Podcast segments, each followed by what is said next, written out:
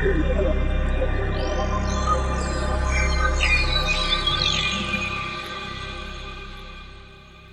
kommer baggrunden for ode nummer 120, Livet, min Gud. Jeg har det lidt svært med Gud.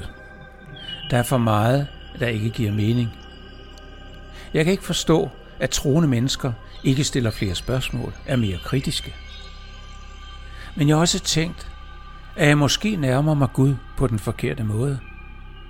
Med for meget fornuft og for få følelser. Men så stillede en veninde mig et spørgsmål, der pludselig forklarede alt. Ikke med fakta, men med følelser. Her kommer ude nummer 120, Livet, min Gud. Det kom som et kosmisk glimt under en samtale mellem to. Jeg sagde, jeg vil ikke kontrollere alting. Jeg har tillid til, at livet fører mig derhen, hvor jeg gør mest gavn. Hun spurgte, er det ikke det, Gud gør? Jeg var lamslået. Det var som at blive taget med hånden i kagedåsen. Med et kunne jeg se det, med et forstod jeg, af min aversion mod tanken om en Gud, bundet i min opfattelse af Gud som en person, godt hjulpet på vej af religionen og kirken. Fader vor, siger de, og han skabte os i sit billede. Det er da ikke mærkeligt, at man ser en person for sig, eller i det mindste et væsen med menneskelige egenskaber, og dermed et væsen, hvor man kan forvente menneskelige handlinger, eller i det mindste handlinger, som vi mennesker kan forstå med vores sunde fornuft. Når jeg nu i stedet formulerer min tro som en tro på livet, altså ikke livet som en fysisk foretægelse, men som et åndeligt begreb.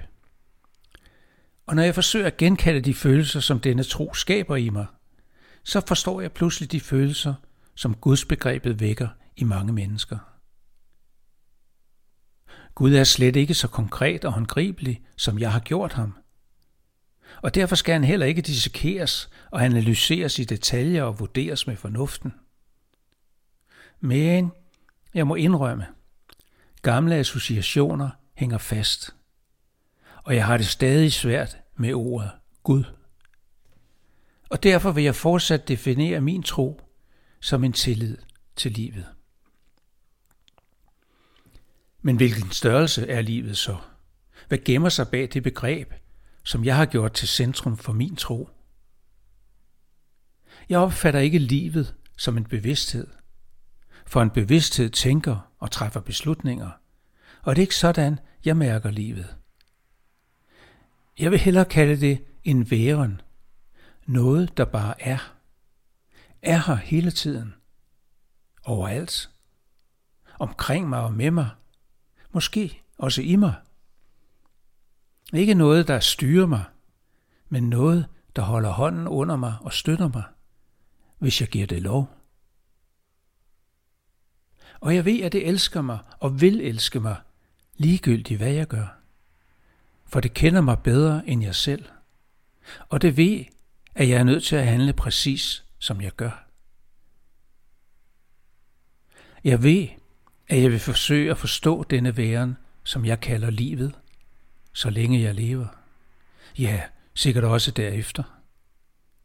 Og det vil jeg gøre velvidende om, at jeg aldrig får de endelige svar, og at jeg aldrig vil kunne læne mig tilbage og sige, hvorfor sagde du ikke det med det samme? For denne søgen, denne livslange ekspedition, giver min tilværelse mening. Bitte små erkendelser kommer drøbende uafbrudt, og hver eneste af dem er en lille aha-oplevelse. Jeg tror, du bliver nødt til at give mig ret. Det er da ikke nogen dårlig måde at leve et liv på, vel?